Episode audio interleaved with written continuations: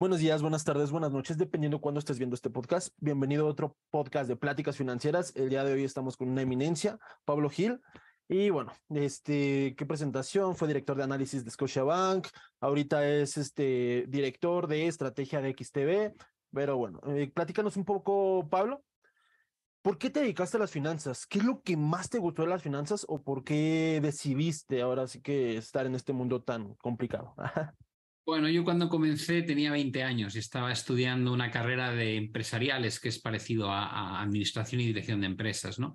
Estaba muy metido en el mundo de la economía, pero realmente no conocía nada de, los mercados financieros. Tuve la suerte de que mientras estaba haciendo la maestría, pues me ofrecieron eh, hacer prácticas eh, en, el Banco Santander, eh, que fue donde comencé. Y bueno, cuando entré allí, fui a la tesorería del banco, que es donde de alguna manera mueven el excedente de liquidez del banco, lo invierten en, distintos productos. Había una mesa de, divisas donde se hacía forex, había una mesa de renta fija, había una mesa de mercado monetario. Y bueno, pues yo ahí conocí eh, un poco lo primero que había, date cuenta que yo ya soy mayor, con lo cual yo entraba en este mundo donde no había internet, no había discos duros, no había Windows, no había ratón en el ordenador. Era todo un mercado muy distinto al de ahora y me apasionó. Eh, era como cuando ves la primera película de Wall Street, ¿no? Con, las pantallas en monocromo verde, los dos teléfonos con los botones para, para, hacer mute eh, en las conversaciones. Y me pareció como, como una especie de, aventura al futuro, ¿no? Eh, y, me, con 20 años, pues este tipo de cosas te marcan mucho. Las cifras que, de las que se hablaban, ¿no? De la, cuando decían vamos a comprar o vamos a financiar a seis meses y hablaban de cientos de miles de millones, yo decía, bueno, ¿cómo puede ser esto? Con lo cual yo me enganché ahí muy pronto. Eh, y a partir de ese momento, pues tuve la, fortuna de ir aprendiendo distintos productos porque las tesorerías de los bancos rotas, ¿no? Y entonces donde yo empecé con mercado monetario, pero luego me metí en la parte de divisas, después eh, me enganché y desarrollé el departamento de análisis técnico y cuantitativo, después toqué el mercado de bonos, después pude eh, tantear un poco el mercado de materias primas, finalmente montamos la, la mesa eh, de renta variable, em, con lo cual, bueno, pues eh, ves el mercado con una visión, como digo yo, de 360 grados. ¿Y qué crees que te impulsó para crecer tanto? O sea, eh, entraste con prácticas y básicamente ya terminaste de director del área de análisis técnico. Bueno, este, ¿qué crees que fue tu diferencial en ese mundo de finanzas que es tan pesado? Bueno, en aquella época había menos competencia, las cosas como son, eh, no había tantas tesorerías eh, punteras como la de Banco Santander en aquel momento y el mercado de derivados prácticamente existía en Estados Unidos, pero en Europa, por ejemplo, no había nada.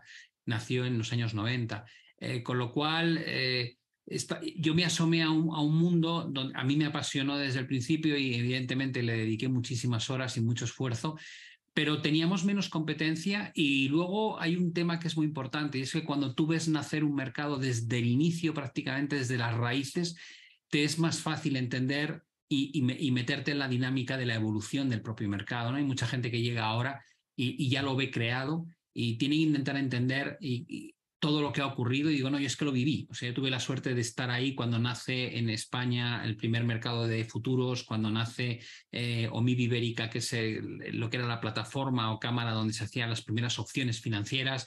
Y, vi y me fui a los cursos que daban de formación a los empleados de, las tesorerías de los bancos porque nadie sabía nada de esto todavía, ¿no? En análisis técnico yo me fui a comprar mi primer software eh, a Las Vegas, en Estados Unidos, en Florida, eh, conocía a, la familia que llevaba eh, Omega Research, que luego se ha convertido en una multinacional, cotiza en bolsa, pero en aquella, época, en aquella época el que vendía el producto era el propio presidente de Omega Research, estaba en un stand. Eh, lo mismo me pasó cuando fui a Londres, con lo cual creo que tuve la, la fortuna de, de, ver nacer el mercado en muchas partes y disfrutarlo desde el inicio y entenderlo desde el inicio. No, pues realmente qué envidia. De hecho, sí, igual aquí en México apenas está como, sí ya tenemos mercado de futuros y todo eso. entré apenas hace unos cuatro años, llevo en la bolsa de valores, pero algo interesante que platicaste es la resiliencia. O sea, viste cómo la evolución de todos los mercados y cómo sigues aprendiendo más. Por ejemplo, algo que a mí me llamó mucho la atención de la bolsa de valores es que siempre hay algo nuevo. O sea, eh, lo mismo platicábamos de que va a haber ahorita la solución de la resolución de la Fed, ¿no? Si van a subir los puntos porcentuales, tienen que ver nuevas prácticas, porque sí hay varias, lo platicas en un podcast, hay varios como bases que ya estaban sólidas, pero van cambiando. En este caso que llega nuevo tipo de tecnologías, nuevo tipo de métodos de evaluación, este, pero aquí de hecho estaba viendo el curso de, de análisis fundamental y bueno, eso ya sería otra pregunta. ¿Qué es lo que, bueno, cuáles serían tus bases, tu filosofía de inversión para saber en qué invertir? O sea, si bien un análisis macro, pero que es lo que básicamente dice, ¿sabes qué? Este es el factor más fundamental, o sea, si tiene volumen, eh, prefieres análisis fundamental, eh, trading, análisis técnico. Cuéntame un poco cómo sería tu pues método de...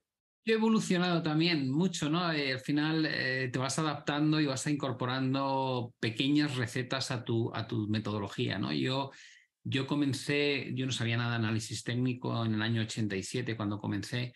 Em, porque no sabía ni que existía el análisis técnico, solamente había referencias en Estados Unidos y yo las desconocía, ¿no?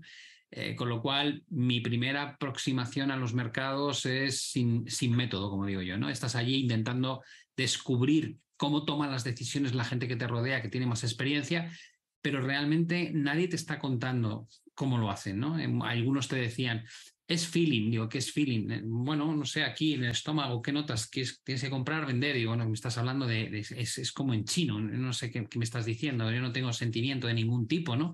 Y eran traders que a lo mejor tenían muy poca base, pero tenían un olfato, ¿no? Eran capaces de detectar algo. Eh, yo cuando empecé a formarme realmente, cuando acabé la carrera y, tenía unos ciertos conocimientos de, macroeconomía, empecé a interesarme por eh, la relación que existía entre la macroeconomía y los mercados. Eh, pero luego apareció el análisis técnico y me, dediqué 100% a ello.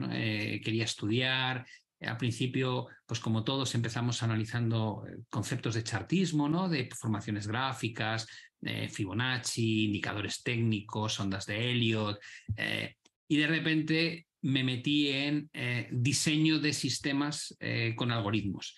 Entonces, bueno, en aquel momento no había, no había datos en tiempo real. realmente todas las bases de datos se, conseguían offline y trabajabas con datos offline y luego tenías que probarlo de alguna manera online a mano. entonces era un trabajo mucho más tedioso que ahora y a mí me permitió eh, pues estudiar eh, todo tipo de modelos, desde modelos tendenciales, modelos de reversión a la media, modelos probabilísticos, eh, incluso introducir en los años 90 conceptos de inteligencia artificial a través de unas APIs que aceptaban programas como, como Metastock, como más adelante TradeStation, y te permitía pues juguetear un poco con unas variables que no eran puras, sino que venían derivadas de un modelo de, de, IA. ¿no? Llevé una cartera de la tesorería Banco Santander solo como modelos algorítmicos que habíamos creado nosotros mismos eh, durante muchos años y en aquel momento era un enamorado y defensor a muerte del trading sistemático.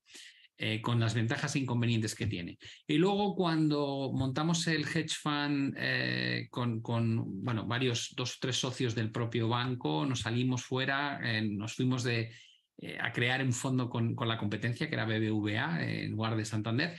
Em, ahí no podíamos utilizar sistemas de trading automáticos porque había que coordinar ¿no? las decisiones de inversión eh, desde el punto de vista fundamental. Mi socio era el antiguo country manager de Bank of America y era una persona que sabía mucho de fundamental y, y fue curioso, ¿no? Porque tuvimos que adaptarnos. Eh, él veía la parte fundamental, yo veía la parte técnica. Intentábamos crear un modelo donde él seleccionaba, por, por, simplificarlo mucho, seleccionaba lo que consideraba que había que comprar y lo que consideraba que había que vender. En, función a sus criterios, yo hacía lo mismo en función a los míos. Y luego buscábamos la intersección, ¿no? Donde coincidíamos. Había veces que a él lo, él lo veía muy claro, pero yo no, y entonces lo metíamos en lo que llamábamos un watch list, ¿no? que era como una, una lista a vigilar para cuando se, se diesen las condiciones. Eh, y teníamos un componente macro, pero pequeño. Eh, teníamos un analista, era, el estratega de macro de Bank of America que nos daba un soporte a nosotros durante nuestra gestión en los fondos. Y luego ya con el tiempo eh, yo dejé de mirar tanto el fundamental, más allá de lo que eran las valoraciones de los índices o lo que pudiese estar pasando con algunas tecnológicas que pesan mucho en los índices, y me empecé a centrar mucho más en la evolución macro, ¿no? y empecé a elaborar una metodología donde había un concepto de si tiene sentido o no desde el punto de vista macro y luego el análisis técnico lo que me decía era cuándo podía implementar lo que yo consideraba que era razonable desde un punto de vista macroeconómico. ¿no? Y, como ves, pues he pasado por de no tener método a ser totalmente técnico, después cuantitativo puro, después una mezcla de técnico con fundamental y ahora una metodología donde probablemente el corazón de mis decisiones es, es análisis macro junto con análisis técnico. Eh, de hecho, está muy interesante, pero justamente me quiero regresar un poco más a lo del fondo de inversión. O sea, sí todos los sistemas y obviamente la forma en la que uno invierte su dinero va a ser muy diferente cuando inviertes el dinero de las demás personas, ¿no? Entonces, cuando tú tuviste este fondo de inversión, bueno, cuando se creó este fondo de inversión junto a tu colega, eh, ¿cuál, sería, ¿cuál era la filosofía? ¿Sería rentabilidad? ¿Sería buscar stocks con mucho volumen? Eh, ¿A largo plazo? ¿Cuál, ¿Cómo empezó ese fondo? ¿Qué buscaba? Ese fondo, eh, como, como en mi vida, dio muchas vueltas. Eh, empezó con una idea y terminó con otra que no era nada parecida. Nosotros éramos un fondo al origen, era un fondo multiestrategia. ¿Qué quiere eso decir? Pues que, que, cubríamos el sector bancos, el sector utilities y el sector telecoms, telecomunicaciones. Y luego teníamos una actividad muy importante que era M&A, ¿no? En los mergers, mergers and acquisitions. en aquella época con el boom de, la llegada de Internet, había muchísimas eh, operaciones de adquisición y, eso funcionó muy bien hasta que tuvimos los atentados del 11 de septiembre en Estados Unidos de 2001 y a partir de ahí muchas de las, de las operaciones de adquisición que se estaban realizando se echaron atrás y como había una, un argumento para echarse atrás, pues hubo pérdidas enormes, ¿no? Y ahí nos tuvimos que replantear el modelo de inversión. A partir de ahí nos convertimos, dejamos el M&A fuera y empezamos a trabajar sobre el concepto de esos tres sectores eh, desde, con una perspectiva market neutral, es decir, en lugar de buscar posicionamiento direccional, buscábamos eh, análisis relativo. Para que la gente me entienda, es como si en lugar de pensar si va a subir o va a bajar Amazon, yo lo que pregunto es, ¿crees que Amazon lo va a hacer mejor que Tesla? Eh, entonces, si tú crees que Amazon lo va a hacer mejor que Tesla, tú estás comprando, por ejemplo, mil dólares de Amazon y vendiendo mil dólares de Tesla. ¿Qué ocurre ahí? Dices que da igual que suban o bajen. Lo que te importa es que si bajan, Amazon baje menos que Tesla y si suben, Amazon suba más que Tesla. Porque tú realmente lo que estás extrayendo de ganancia es el diferencial en el retorno que dan los, dos valores. Y lo aplicábamos a valores y a índices bursátiles. Entonces, eh, nosotros tuvimos eh, un entorno muy, muy duro porque en 2001 y 2002 tuvimos estos desplomes enormes. El Nasdaq bajó más de un 80%, eh, el, DAX bajó más de un 60%, la bolsa americana bajó un 50%. Luego llegó 2008 y nos encontramos con un sector bancario que bajaba más de un 90%, con un índice que bajó un 57%, y nosotros obtuvimos rentabilidades positivas de un más 4. Y dices, bueno, ¿cómo es posible? Digo, porque no estábamos buscando dirección, estábamos buscando quién lo hacía mejor y quién lo hacía peor.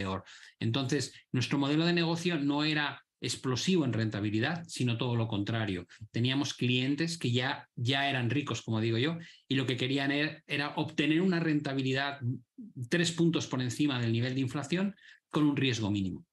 Ese era un poco el enfoque. Entonces tú tenías gente que tenía fortunas, que llegaba y te decía, yo invierto contigo dos millones o tres millones de dólares y lo que quiero es dormir tranquilo, ¿no? Y si me sacas un 5, un 6% de rentabilidad al año con un riesgo bajísimo, si prácticamente no perdimos más que un año, y fue una cantidad muy, muy baja, y dice, bueno, pues yo es lo que quiero. Yo no quiero un más 20 ni un más 25, yo lo que quiero es un retorno continuado en el año eh, y cada año que sea parecido y con un riesgo muy, muy, muy bajo.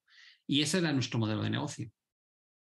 Sí, de hecho, dos cosas a recalcar. Yo platico mucho, como tal, las inversiones pueden ver de que, ah, es que Tesla subió un 500%, ¿no? Los últimos cinco años, pero realmente el principal objetivo de invertir es que no pierda poder adquisitivo. Y esa estrategia que tomas es algo interesante porque habla de toda la experiencia que has tenido, tanto en derivados, tanto este, desde que empezó, porque se asemeja mucho a estrategias de derivados. Por ejemplo, col sintético, obviamente no, no es eso, pero como un tipo de nota estructurada donde utilizas varios varias inversiones para realizar una estrategia, minimizar los riesgos y maximizando las ganancias. O sea, es algo, de hecho, muy interesante porque sí se utiliza en derivados. Apenas tuve una, bueno, estoy en pláticas con, con una escuela de derivados muy importante aquí en México y habla sobre esas estrategias que pues, realmente te, te minimiza mucho. En la bolsa de valores también vemos muchas notas estructuradas, de hecho, cada semana. Pero aquí, en este caso, vamos un poco más personal. ¿Cómo tú eliges las stocks? ¿Cómo es tu manera de, de invertir? ¿Es a corto plazo? ¿Es a largo plazo? ¿Qué buscas en las inversiones? Bueno, yo digamos tengo dos, dos fuentes de inversión. Una es muy largo plazo, es como gestiono mi patrimonio, y en otro tengo, como digo yo, para, para satisfacer el gusanillo, ¿no? Cuando tú ah, dices, creo que hay una oportunidad para unos días, eh, bueno, tienes una cuenta de trading y ahí utilizo criterios técnicos eh, principalmente.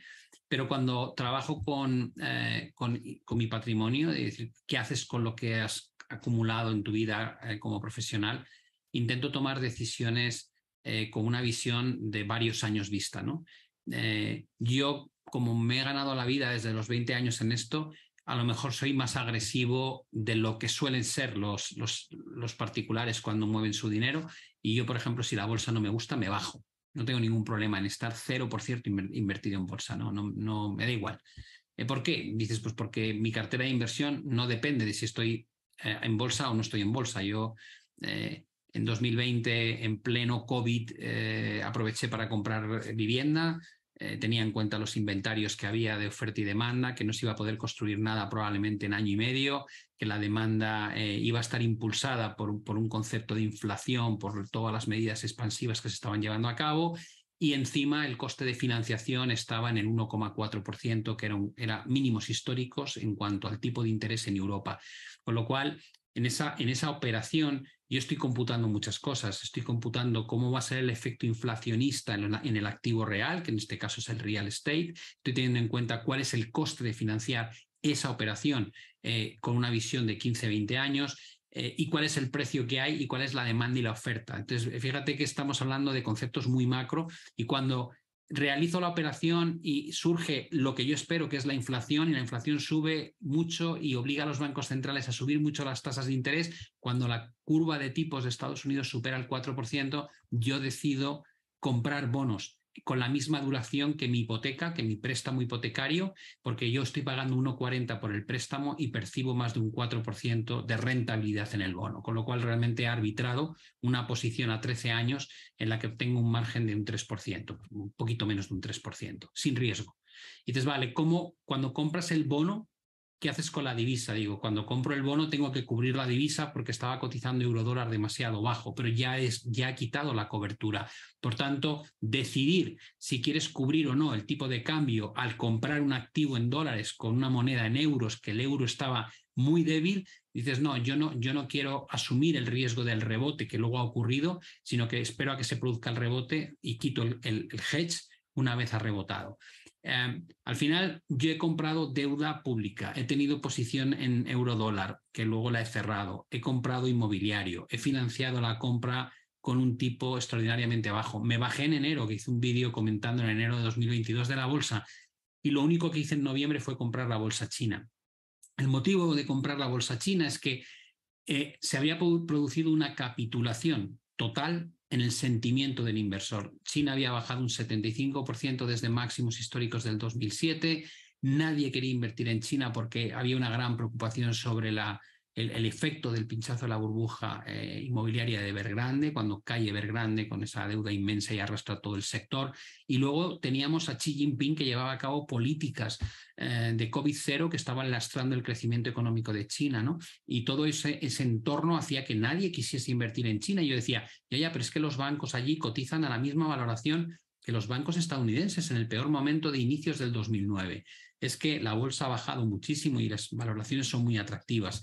Em, a, raíz de eso me decido a comprar China y luego China ha tenido un comportamiento extraordinario. Lo que quiero decir con esto es que eh, en lugar de estar pensando en términos de hay que estar en bolsa, no hay que estar en bolsa, hay que estar en bonos, no hay que estar en bonos, digo, no, no, no. ¿Qué bono compraría? Yo no compraría jamás un high yield en este momento. Creo que el, diferencial que tiene con el bono soberano no, no tiene sentido para los riesgos latentes que todavía tenemos de recesión y los riesgos geopolíticos. Para mí no tiene ningún sentido. No compraría bono europeo. ¿Por qué? Porque creo que cuando el BCE se retire de la compra del programa de QE, y empiece a aplicar QT, Quantitative Tightening, hay un alto riesgo de vivir una crisis periférica como la que tuvimos en 2011, con lo cual no quiero tocarlo. Entonces, eh, no hablo de los activos a nivel general, hablo de ideas concretas que me parece que puedan ser interesantes. Una idea, por ejemplo, que me parece muy interesante para este año va a ser vender producto japonés, sobre todo el Nikkei, eh, si realmente cambian la política monetaria a partir de abril cuando eh, se, se, vaya el presidente Kuroda después de 10 años de haber hecho las políticas expansivas más grandes que se recuerdan. Probablemente pueda haber una oportunidad muy buena y a lo mejor la, la buena oportunidad es vender el Nikkei y comprar otra bolsa en términos relativos, ¿no? Pero como ves es, es una idea, no es todo bolsa, todo bonos, todo euro, todo dólares, no, depende. Yo no hubiese comprado inmobiliario en Estados Unidos pero sí en España porque todavía estábamos muy lejos de los picos del 2008, mientras que en Estados Unidos habían superado sus precios en más de un 40% en 2022. De hecho, me gustaría retomar, recalcar eh, la idea de ser ambicioso cuando los demás son eh, temerosos, pero fundamentado. O sea, en este caso, cuando indicaste lo de China, sí, realmente China tiene, tiene demasiados, ahora sí que problemillas, ah, porque desde que, bueno, la guerra comercial contra Estados Unidos, eh, tiene mucha deuda de Estados Unidos, lo que comentaste, de que querían también meter en la cárcel la, la CEO de Huawei, un buen de cosas. Pero pues realmente sí tiene buenos fundamentos. Ah, también de que metieron a la cárcel a Jack Ma, que desaparecieron, bueno, demasiadas cosas. Pero sí tiene los fundamentos sólidos de que pues básicamente es de los principales países en tema de producción. Y regresando a eso, es algo interesante cómo tomas lo de la bolsa, porque bueno, tú que conoces la bolsa mejor que nadie, realmente no es un tema, bueno, cuando cae la bolsa valores hay dos. O la primera, promediar, bueno, hay tres, ¿no? Promediar, no hacer nada o vender. Y realmente tú no, mm, no te tomas como de que, ¿sabes qué? Vamos a ver eso, sino tomas una estrategia de ver cuáles son las otras alternativas y en este caso te fuiste a inmuebles, ¿no? Eh, eres más un poco, bueno, ahí, ¿te gusta el tema de diversificación? Eh, de estar muy, muy invertido en varias cosas, que, bueno, varias cosas puedan subir y disminuir los riesgos, o te gusta más ver bien los fundamentos, hacer un análisis bien de un instrumento de inversión y ahora sí que irte a ese instrumento, pero bien fundamentado. ¿Cuál, cuál sería tu... Yo, mi experiencia lo que me dice es que por muy bien fundamentado que tengas las cosas, luego el mercado se deja llevar por, por, por el sentimiento y a veces vemos cosas absurdas. Puedes tener Em, compañías que, cotizan muy mal, muy bajos en el mercado y son auténticos eh, value investing, ¿no? lo que llamaríamos compañías con un descuento muy importante respecto a sus fundamentales, y descubres que puede pasar muchísimo tiempo antes de que el mercado esté dispuesto a poner en precio lo que realmente vale esa compañía. Eh, y por otro lado, hay veces que ves un sinsentido, eh, una compañía que que el mercado está dispuesto a pagar múltiplos muy, muy altos, pero realmente no tiene sentido. Eh, yo creo que Tesla ha sido un buen ejemplo de esto, cuando dices una compañía que gana una ínfima parte de todo lo que ganan el resto del sector de la automoción y sin embargo Tesla valía más que todo el sector de la automoción junto. Dices, no sé, hay, hay ciertas cosas que son como de cajón que no están bien, pero eso no quita para que Tesla haya estado años haciéndolo mucho mejor que el resto, ¿no? Entonces, ¿cuánto, ¿cuánta paciencia tienes? ¿Cuánto, eh, ¿Cuánto tiempo quieres esperar a que estas oportunidades se plasmen? Porque claro, vender, eh, si vendes y el mercado sigue subiendo, el sufrimiento es tremendo y puedes saltarte el stop, con lo cual no basta con, localizar la oportunidad. De la misma manera que comprar algo que no, hace, que no lo hace bien, eh, te puede al final provocar un auténtico calvario mental, ¿no? De, jolín, llevo metiendo dinero aquí y, no consigo. Entonces yo creo que para mí sé que el fundamento tiene muchísimo rigor en el largo plazo, pero también sé que el mercado puede estar mucho tiempo sin reconocerte los fundamentos hasta que lo pongan en precio, ¿no? Em, yo he sido siempre un gestor conservador porque el fondo que gestionaba tenía ese perfil conservador y es, y donde me encuentro cómodo. Yo no pretendo hacerme rico invirtiendo. Yo lo que pretendo es eh, que mi patrimonio crezca a un ritmo más alto que la inflación. Ese es mi objetivo, no, no necesito mucho más. Con lo cual, no tengo por qué plantearme estrategias donde intento capturar un valor que va a subir un 500%. No. Tengo un componente, yo tengo alguna criptomoneda que le da ese, punto de sal al portfolio, es ese tipo de juego. De hecho, yo me salí, lo conté también, yo suelo contar todo lo que hago y dije, yo cierro la mitad de mi, posición en criptos cuando estaba pues, a 65 mil Bitcoin, por ejemplo, eh, y subí un poco más. Y me decían, ¿pero por qué? Digo, pues porque de esta manera yo ya tengo, sé que si Bitcoin se fuese a cero, cosa que no creo que vaya a pasar, la estrategia que tengo gana dinero porque ya he conseguido más de un 100% respecto a la inversión original, por tanto cubro la posibilidad de que de 100 se vaya a cero, ¿no? Es un poco ese concepto. Digo, y si baja, yo tenía como en mente comprar a 10.000, volver a, poner otra vez mi posición al máximo, y digo, bueno, no sé si llegaremos o no llegaremos, pero tengo un esquema ¿no? de, cuánto quiero tener en mi cartera de Bitcoin, dónde quiero descargar, dónde quiero cargar, por qué quiero descargar y lo hago con casi todo. Eh, y luego hay un concepto, lógicamente, de diversificación, como tú dices, de me siento cómodo no teniendo todos los huevos en la misma cesta. Yo, yo em, mi experiencia es que al final del día lo que importa no es cuánto ganas, al final del día es poder acostarte en la cama y dormir tranquilo. Yo para poder dormir tranquilo no soy de esos inversores que quiere tener el 80% en, una cosa con mucho riesgo, a ver si duplica o a ver si pierde la mitad. No, a mí ese, tipo de gestión no me convence nada. Y, no quiere decir que no sea válida, simplemente no va conmigo. Entonces, eh, yo tengo un perfil donde lo que busco es plasmar mi visión macroeconómica sobre mi cartera real o, por portafolio real y el timing de cuando hago las cosas me lo va a aportar el análisis técnico.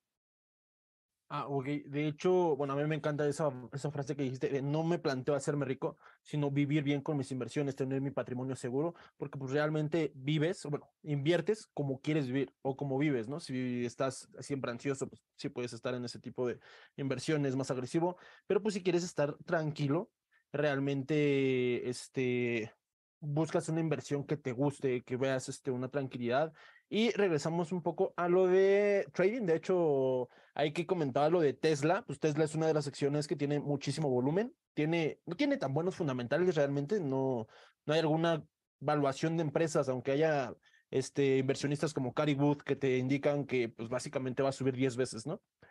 No, no hay una evaluación justa que tenga su precio realmente. Pero aún así, aunque no tenga fundamentos, la utilizas para realizar trading, para poder aprovechar su volumen, para poder aprovechar este, oportunidades del mercado, o si no, si no te gusta, no la compras. No, he hecho alguna cosilla, no comprando. Eh, he vendido en algún momento los, durante el último año, he vendido algún fan stock. Eh, bueno, me daba la sensación de que habían completado estructuras de vuelta. Para mí las valoraciones eran muy altas, no me gustaba la bolsa, creía que la subida de tasas de interés iba a perjudicar mucho el sector tecnológico que descuenta beneficios futuros y no tiene nada que ver hacerlo al 0% que al 4%, con lo cual sí he aprovechado para, para entrar y salir, ¿no? en este caso vendiendo y luego recomprando, sí he aprovechado en algunas oportunidades.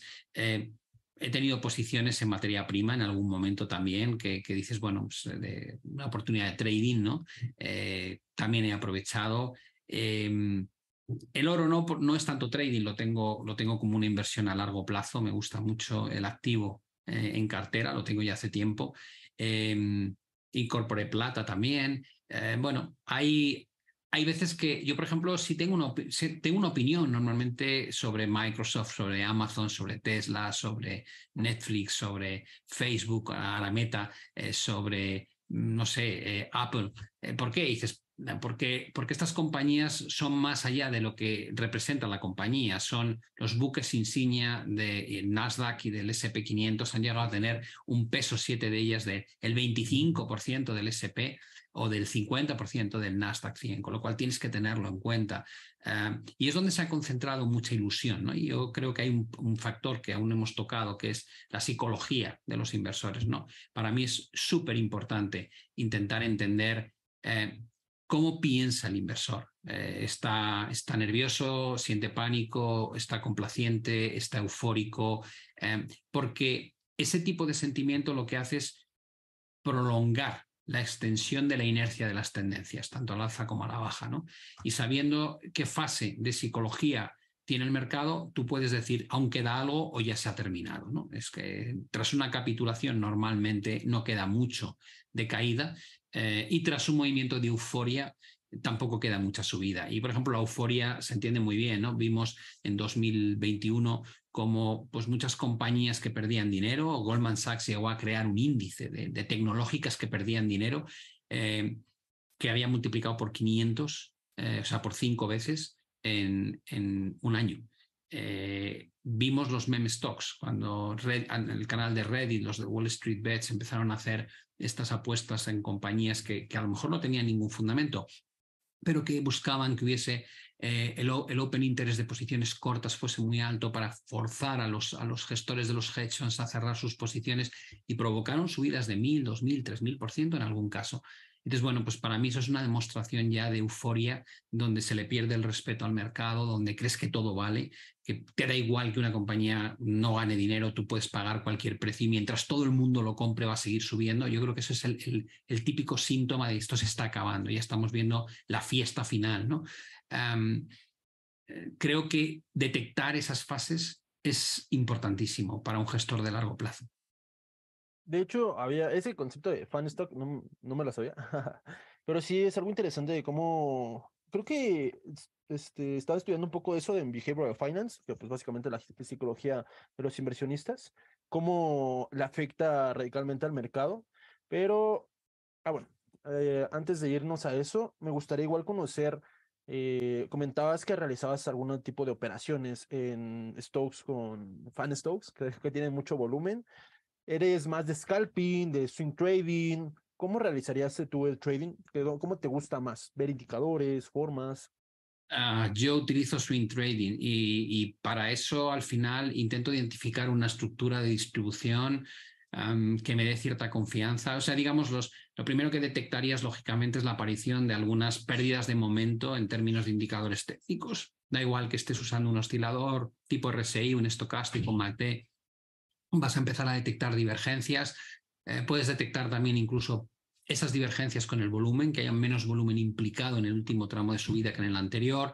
A partir de ahí empezarías a detectar la ruptura de, líneas de tendencia, el mercado pasa a una fase más lateral, dentro de esa lateralidad se generan pues, unos rangos y esos rangos son los que tienes que vigilar, porque el rango puede romperse hacia arriba, en cuyo caso es, una, es una mera pausa en una tendencia para luego seguir subiendo, o puede romperse hacia abajo y a lo mejor lo que tienes es una estructura de distribución que te advierte de que vas a hacer una corrección importante respecto a lo que has subido anteriormente, que la puedes medir con, con, él, con teoría de Helio, la puedes medir con, con eh, números de Fibonacci.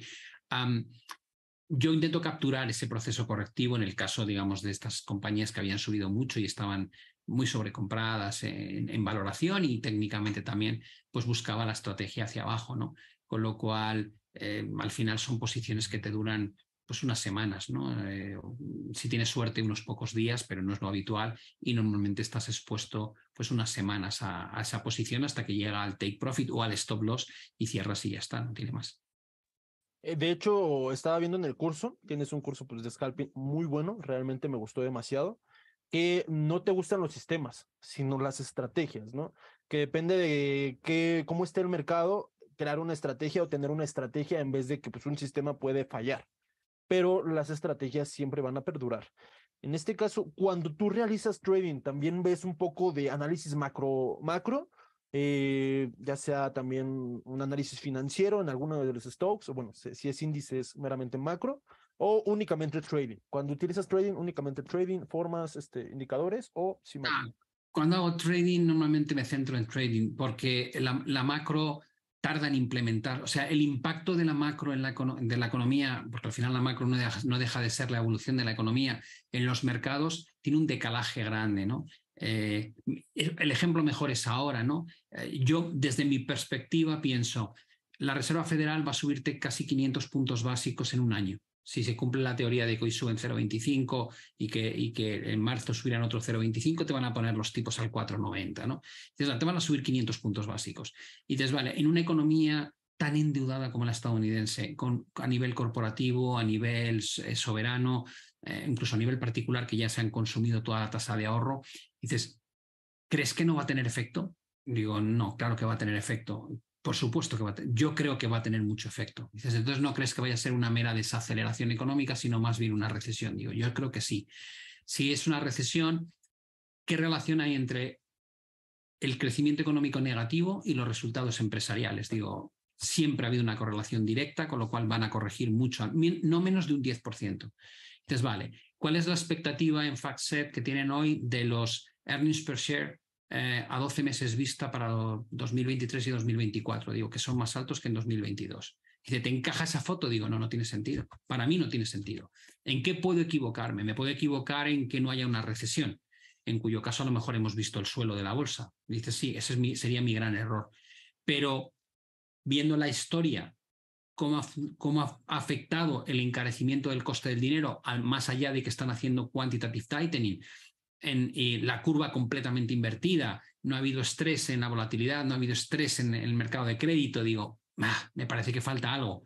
Entonces, ¿quieres perseguir la bolsa aquí? Digo, no. No porque a nivel de valoración no me parece que haya limpiado lo suficiente, no porque no creo que haya una, buena eh, probabilidad de evitar la recesión, eh, prefiero estar fuera. He encontrado otras, otras posibles estrategias con mucho menos riesgo que creo que te pagan eh, el esfuerzo de, poner tu dinero en marcha. Eh, y esa es la parte, digamos, macro que no afecta nada a mi decisión de si quiero comprar o vender el euro dólar en el corto plazo. Podría utilizar la, el dato de hoy, ¿no? De si sube o baja los tipos, eh, si sube más de 0,25, si sube menos de 0,25. Digo, sí, puedes utilizar la macro de esa, de esa manera, pero es casi estás usando una noticia, no es la macro, es boom, eh, el dato, está bien descontado o está mal descontado. Yo normalmente cuando hago trading me centro en el precio, en el price action y con apoyo de algunos indicadores técnicos y no mucho más. Y cuando hago inversiones a medio o largo plazo, la macro importa un montón. Y de hecho, si quieren ver, bueno, eh, aquí para mis seguidores, si quieren ver sus estrategias de trading, son buenísimas. Eh, sube contenido casi diario, ¿no? Subiste, subes contenido. Y ahorita estás hablando ya del mercado, creo que es hacia, bueno, el tipo de mercado ineficiente el cual no refleja la realidad de la economía. Por ejemplo, ahorita que las rentas están por los cielos, que podemos ver gentrificación, algunos tipos de especulación realmente, eh, muy endeudada Estados Unidos y ahorita con la política monetaria que van a utilizar, se espera que incrementen 0.25. ¿Tú cómo ves el panorama? Eh, de hecho, acabas de subir un reporte, ¿no? De eh, cómo ves el panorama económico. Me gustaría conocer, pero ahora sí de ti mismo, eh, que nos expliques un poco el panorama que ves para este 2023. Bueno, yo eh, ya el año pasado hacía un informe de previsiones para 2022 donde hablábamos de tres escenarios.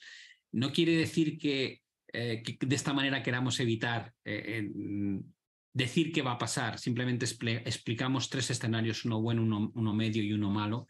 Le llamamos como la película antigua, tú eres muy joven, pero la película antigua de Clint Eastwood que se llamaba El feo, el bueno y el malo. Eh, era una película del oeste. y, y, básicamente eh, lo que intentamos es explicar en base a qué elaboramos esos escenarios y cómo interaccionan entre ellos para saber cuándo pasas de uno al otro. ¿no? A día de hoy el escenario que se está cotizando en el mercado es el escenario bueno. El escenario bueno, todos ellos dependen de, cinco variables. Por un lado tienes el crecimiento económico, la inflación, tienes la, los riesgos geopolíticos, el papel de China y el mercado de crédito y mercado inmobiliario. Esos son como el bloque de, catalizadores que generan según se combinan los, los, distintos tres escenarios. El escenario bueno básicamente lo que plantea es eh, la inflación sigue remitiendo a buen ritmo este año y para la segunda parte de, de, 2023, si hay una desaceleración económica provocada por las subidas de tasas de interés, los bancos centrales se pueden permitir el lujo de bajar las tasas de interés para corregir eh, el riesgo de recesión porque la inflación ya no es un problema. ¿no? Esta sería un poco la foto eh, de forma genérica y además la vuelta de China al mercado con el abandono de la política COVID-0 te permite eh, plantear que va a aportar un crecimiento global mucho más fuerte que el del 2022, que fue solo un 3%, y se va a acercar al 5%. Con lo cual, ese factor de China pues hace que de colchón ante la desaceleración que se está viviendo en otras regiones. Em, si esa es la situación, cualquier corrección de la bolsa este año hay que aprovechar para comprar porque estás diciendo que no hay riesgo de recesión y los tipos van a volver a normalizarse a la baja tan pronto como finales de este año. El escenario intermedio, que es el escenario que nosotros llamamos feo, eh, parte de la idea de que la inflación corrige, pero no baja al 2%. Es decir, se, se estabiliza en cotas más altas, digamos un 3, 3,5, 4%. Y el argumento para que eso ocurra es que hemos abandonado el proceso de globalización que teníamos hasta el año 2018. En 2018 la guerra comercial entre Estados Unidos y China eh, cambia las reglas del juego, eh, se imponen aranceles, sanciones económicas. A partir de ahí llega el COVID, descubrimos que no queremos depender de países asiáticos para el envío de productos de primera necesidad relacionado con los hospitales, los guantes, las mascarillas, eh, los respiradores. Después mm, echamos en falta los semiconductores, se paraliza la industria de la automoción, Estados Unidos dice que no quiere depender de las tierras raras que necesitan para determinados componentes eh, militares. Eh, ahora se está llegando a un acuerdo entre Japón, eh, Países Bajos y Estados Unidos para no permitir el acceso a semiconductores de última generación a China. Has comentado el tema de Huawei, de cómo han bloqueado. Es decir, hay una serie de factores que hace que el comercio internacional esté cambiando. Luego llega la guerra y la guerra en Ucrania, en Europa decimos que no queremos depender del petróleo y del gas ruso, aunque era el más barato para nosotros. Todos estos movimientos de traerte la producción cerca de casa, de abandonar el concepto de fabrico donde más barato es, em, es inflacionista o al menos no es deflacionista. Entonces, si hemos tenido inflaciones del 1, 1 y pico por ciento estructurales durante las últimas décadas, gracias a la globalización, y esa globalización ya no va a ser la misma, probablemente tienes que acostumbrarte a niveles de inflación más altos. El hecho de que China abandone el COVID-0 y crezca al 5%, sin duda alguna va a generar que demande más materia prima. Ya lo hemos visto, por ejemplo, con el cobre lo cual hace que los precios de los commodities probablemente tiendan a no caer tanto como antes. Que la OPEP recorte la producción en dos millones de barriles antes de que baje la demanda en previsión de que se pueda desacelerar el ciclo económico, demuestra que hay un cambio en su forma de actuar respecto a lo que hacían hace un par de años cuando se reunían solamente una vez cada seis meses. Hay temas que justifican plenamente la posibilidad de que la inflación no, no caiga del 2%, sino que se mantenga por encima. Si eso ocurre, los bancos centrales no pueden bajar los tipos de interés y menos este año. Si te tienes que acostumbrar a un mundo donde los tipos de interés reales son positivos, cosa que no hemos vivido prácticamente las últimas dos décadas, la primera pregunta que te tienes que hacer es cómo van a ser los resultados empresariales con un coste de financiación tan alto, qué va a pasar con los países que tienen tanta deuda eh, que han acumulado durante los últimos años ¿Qué pasa cuando los bancos centrales no compran las emisiones de los tesoros de, los distintos países? Eh, ¿Y qué pasa con el consumidor? ¿Cuánto puede consumir si el coste del dinero es dos, tres, cuatro puntos por encima de lo que estaba acostumbrado antes? Entonces, eh, ese escenario lo que te dice es que va a ser muy difícil evitar la recesión y al haber una recesión falta la capitulación en bolsa y por tanto esa sensación de pánico en la que la gente no quiere estar invertida en este tipo de activo de riesgo. Y luego tendrías el último eh, escenario, que es una derivada del segundo, que es que la crisis provoca una crisis financiera. En 2008 eh, una crisis que venía provocada por el pinchazo de la burbuja inmobiliaria. Eh, todos los que estábamos muy encima del mercado decíamos, esto es muy peligroso, los tipos al 5.25, viendo dónde, cómo estaba el mercado de bienes raíces, decíamos, se puede pinchar, pero casi nadie, por no decir nadie, pensábamos que iban a quebrar los bancos. Eh, la quiebra de los bancos es la crisis financiera en sí misma, porque lo otro simplemente es una recesión profunda a raíz del pinchazo de una burbuja.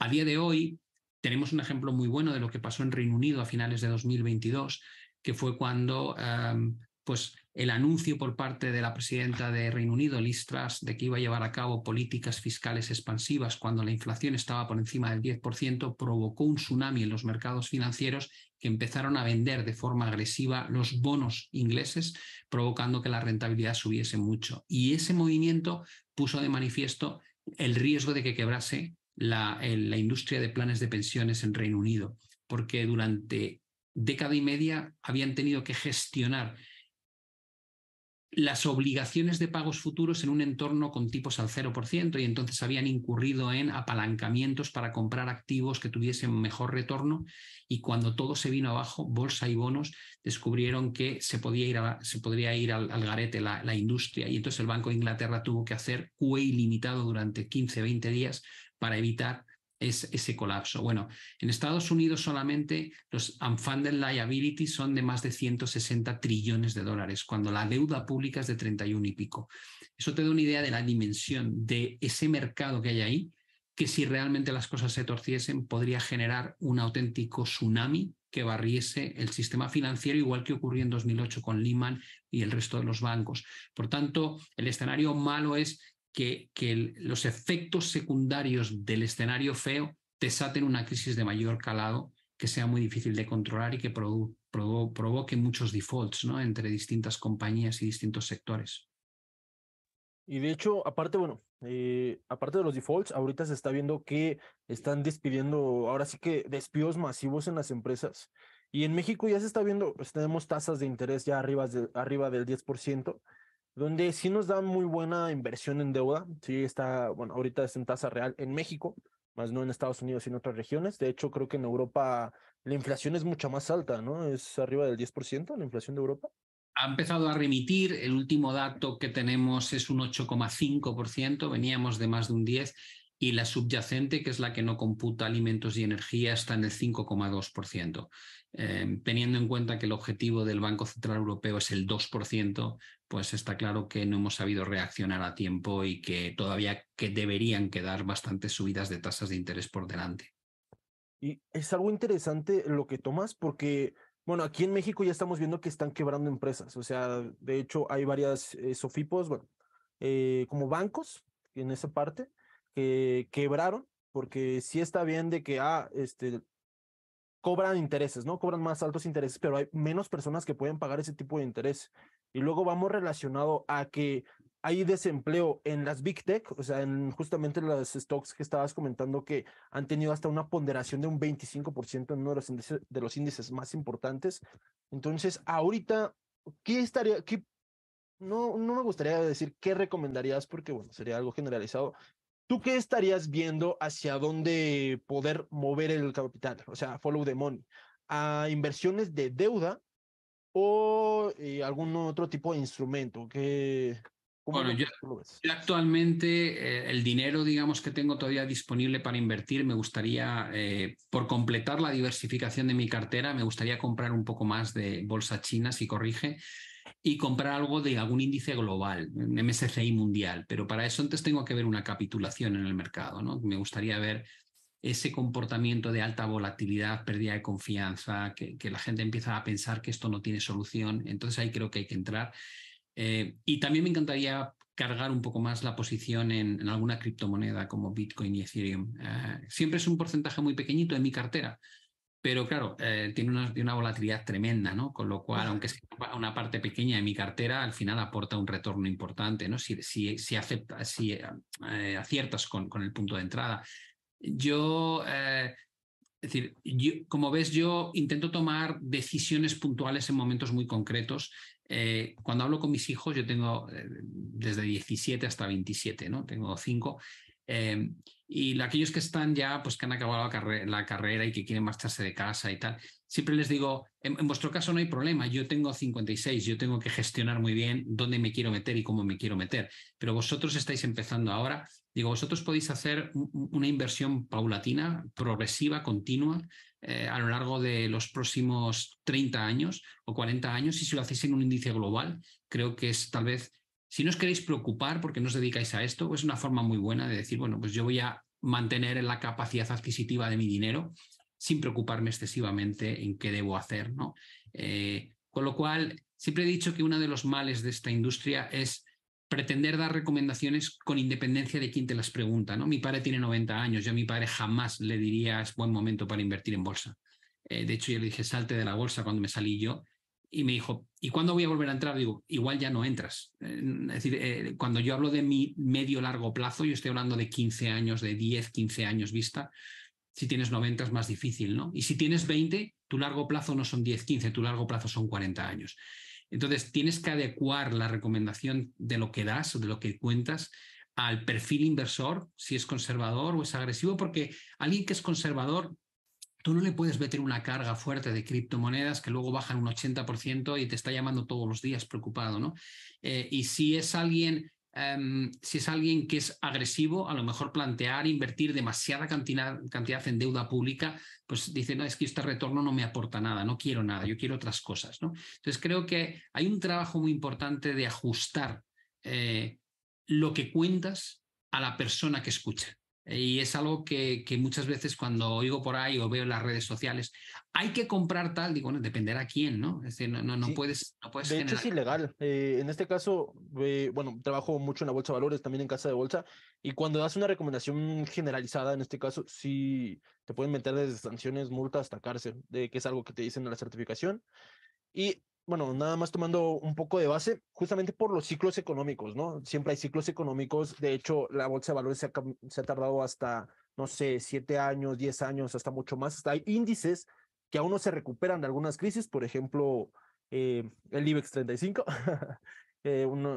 En este caso, cuando tú hablas con tus hijos, que son los más jóvenes, el de, el de 16, eh, y en este caso de indizarlo, una estrategia indizada, ¿prefieres más economías o a sectores? Por ejemplo, litio, no sé, biotecnología, o ah. más a algún índice internacional? No, yo normalmente les digo que lo hagan en índices eh, de renta variable lo más globales posibles. Eh, ¿Por qué? Bueno, la gente tiene que entender que el SP500, hay 186 compañías del SP500 que ya no están en el SP500 desde su origen. Eso quiere decir que ha habido una renovación muy importante y los, las compañías que más tiempo llevan en el índice Procter Gamble, eh, Coca-Cola, um, eh, ATT. Em, dices, vale, ¿han sido líderes de, del SP500? Digo, no, no han sido líderes. Eh, los líderes han sido los, los Facebook, Apple, Amazon, Microsoft, Google. dices, vale, ¿qué quiere eso decir? Digo, que el índice hace una gestión activa por ti. Ha sacado a 186 componentes que eran malos para sustituirlos por 186 que eran mejores.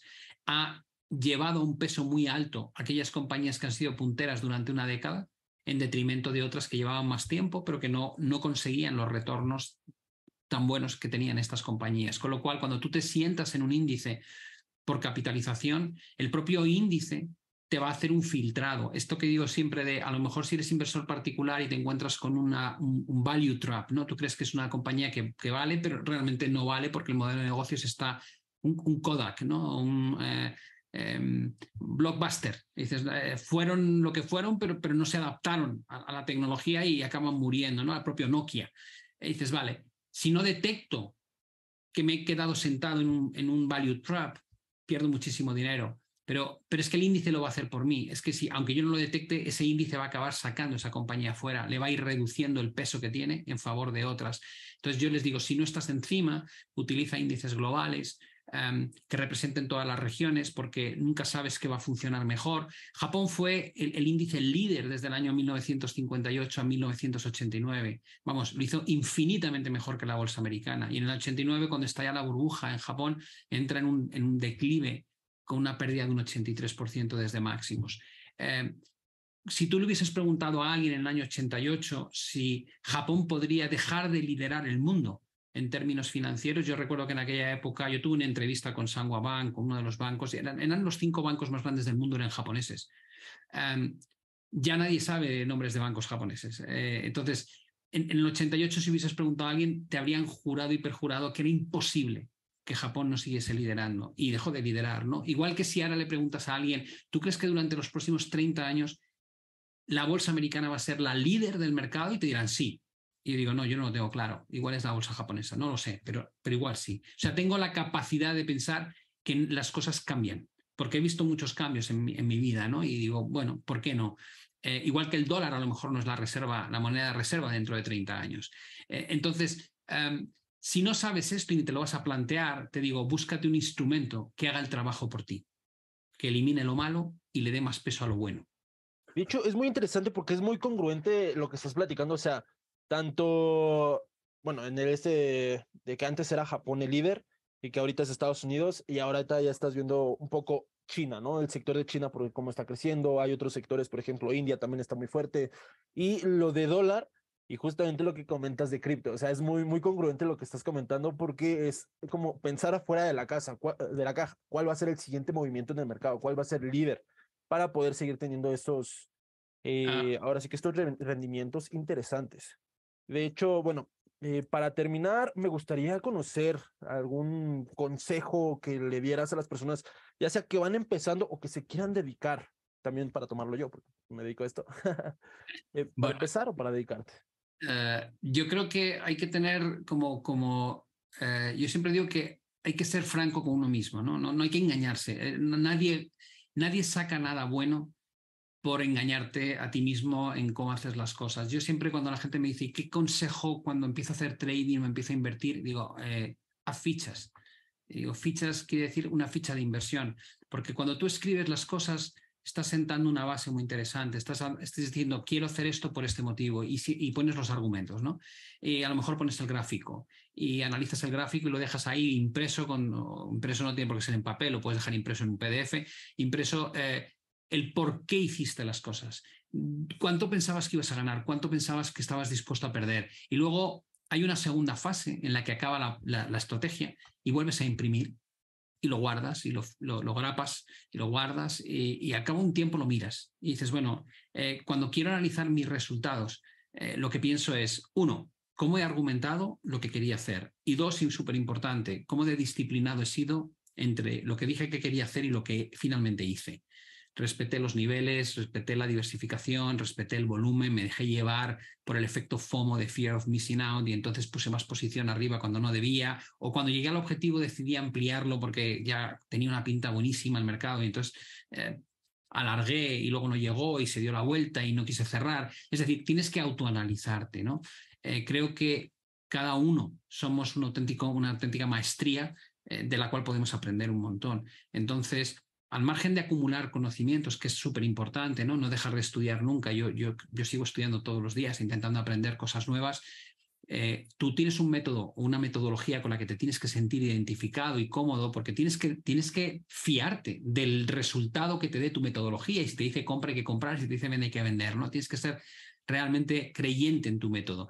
Y ese método no cambia de forma brusca, ese método va evolucionando, pero es, es, una evolución lenta. Tú aprendes un concepto nuevo, te enseñan una técnica nueva o un indicador nuevo y lo quieres introducir en esa película que tienes como metodología y te da un saborcillo más, ¿no? Es como decir, ah, mira, hoy aprendí o este año aprendí esto y lo voy a meter y qué interesante la parte psicológica y estos indicadores de sentimiento. Em, si vas cambiando de método continuamente y mucha gente dice, no, es que no funcionó lo del RSI, voy a probar el MACD, ah, no funciona el MACD, voy a mirar si eh, el PER es superior a no sé qué nivel o si el KP es tal. Digo, para, estás, estás huyendo de algo que no ha funcionado para buscar otra alternativa, pero es que la vida de, de la inversión y del trading es una mezcla de cosas que funcionan y no funcionan, aunque las argumentes bien. Siempre va a haber pérdidas, siempre va a haber operaciones que no salgan bien. Eso no quiere decir que la metodología sea mala. Simplemente tienes que contar con que X operaciones no van a salir bien, por muy buen análisis que hagas. Asume eso antes de empezar. Eh, y piensa que esto es una maratón, esto no es un sprint. ¿no? Eh, la gente que quiere ganar muchísimo dinero en poco tiempo está sujeta al riesgo de perder todo lo que tiene en poco tiempo. Eh, entonces, si te planteas que esto es una maratón, tú no haces los primeros 100 metros corriendo tan rápido como puedes, sino que te dosificas. Y creo que eso para la gente que está empezando es fundamental que lo entienda. No hay atajos en esta industria, hay que aprender como en todas y a veces de los propios palos que te da el mercado, de, de los grandes errores que uno comete, pues aprende lecciones valiosísimas para el futuro. Muy interesante, de hecho, eso se habla tanto del control pero también el método de aprendizaje, o sea, cuando tú inviertes también aprendes tanto, te conoces a ti mismo, o sea, realmente el anterior podcast fue basado en el perfil de inversionista, cómo sería un asesor que se siente contigo a platicar, objetivos, horizonte, tolerancia al riesgo, todo eso, pero te conoces más, o sea, como tal, conoces eh, cómo te gustaría vivir y con eso tomas las decisiones en el mercado. Y de hecho, uno de los de las propuestas que hice este podcast fue para conocer a gente, conocer su filosofía y también cambiar. O sea, si una persona pretende eh, hacer algo 10 años y no aprender nada nuevo, no cambiar, o sea, yo no busco ser el mismo de hace, no sé, 10 años, hace 10, podcasts, ¿no? Y mm. bueno, te quiero agradecer demasiado porque me, me, has dado una cátedra de realmente eh, salgo con nuevas ideas, tanto de análisis, tanto de trading, que pues yo estaba un poco sesgado en trading. Y bueno, eh, igual ahorita estás en XTV, ¿no? Como jefe de estrategia. Exactamente, efectivamente. Eh, y parto seminarios todos los días prácticamente, que pueden acceder a verlos en el canal de YouTube de XTV Latinoamérica sin ningún problema. bueno, ya para, para cerrar, eh, yo siempre recomiendo que estén de la mano con alguien que sabe profesionalmente, o sea, alguien que sí está ahí, que no solamente dé recomendaciones genéricas, sino fundamentadas, así que mejor que tú. Eh, en XTV es un broker que yo recomiendo demasiado, de hecho he estado colaborando con ellos, ya llevo un par de meses. Y bueno, platícanos un poco lo que, bueno, tu ideología, tus objetivos en XTV, qué estarían encontrando si están en este broker, eh, cuál sería el diferencial. Bueno, es, un, es, un, es, una multinacional que tiene la sede en Polonia, pero está presente en más de 16 países en el mundo y con regulación en todos ellos, lo cual, eh, desde el punto de vista legal, tienes toda la protección que se puede pedir. Y luego es un, broker que no es nuevo, que tiene ya muchos años de historia eh, con lo cual es muy fácil hacer due diligence, ¿no? entrar, en, entrar en, Internet y sentirte cómodo sabiendo qué opinan los clientes ¿no? del, del, servicio que ofrecen. Tiene una plataforma que es la X Station, que es bastante intuitiva. Eh, y además tiene una cosa que a mí me parece muy buena y es que antes de lanzar cualquier orden tú tienes una especie de calculadora donde emulas o simulas pérdida máxima que quieres eh, según los precios que pones, ganancia máxima, tanto en, tu moneda local o en, o en puntos básicos. Eh, lo cual hace que tengas la sensación de que antes de lanzar ninguna estrategia sabes perfectamente cuál es el retorno que esperas obtener si sale bien y el riesgo que estás dispuesto a asumir si sale mal y lo puedes corregir antes de, lanzar ninguna estrategia. Y luego tiene un aspecto formativo y también muy potente. Em, eh, y de esa parte me encargo yo, lógicamente, imparto seminarios dando una idea de cómo veo el mercado todos los viernes, el cierre semanal también lo hago yo los, eh, lunes hago la visión de mercado, los viernes el cierre semanal. Entre medias hago simulaciones de trading para que la gente aprenda a hacer gestión de las posiciones. Damos mm, conceptos macroeconómicos en forma de masterclass. Bueno, creo que hay un sinfín de cosas y por supuesto también tienen representación local eh, en, muchos de los países de Latinoamérica, lo cual pues, también da bastante confianza porque te puedes pasar por la oficina y hablar con un representante si no te sientes cómodo antes de abrirte cuenta como cliente. No, pues igual ya cuando, cuando vengas acá a México des una cátedra, estaría encantado de asistir. Ah, y de hecho, eh, algo que vi en la estrategia que utilizas de trading, utilizas stop loss, ¿no? ¿Utilizas mucho stop loss o no te gusta el stop loss? Sí, sí, yo soy de los de stop loss y take profit es como el cinturón de seguridad en el coche, no, ni me planteo no tener stops. bueno, igual un concepto, stop loss es más poner eh, una venta en si el mercado va a la baja y take profit, poner una venta igual si el mercado va Entonces, básicamente es eso, para protegerte más que nada. Y bueno, muchísimas gracias por esta oportunidad. Eh, en verdad, cuando vengas a México, aquí tienes tu casa y encantado de estar ahí en una conferencia y poder conocernos en persona. Pues ha sido un placer, Martín. A ver si tenemos la oportunidad de conocernos en persona, sí. Claro que sí, bueno, que, tengas, que tengan un excelente día, buenos días, bonito día, bonita tarde, bonita noche, dependiendo de cuando estén escuchando este podcast. Hasta luego. Hasta luego.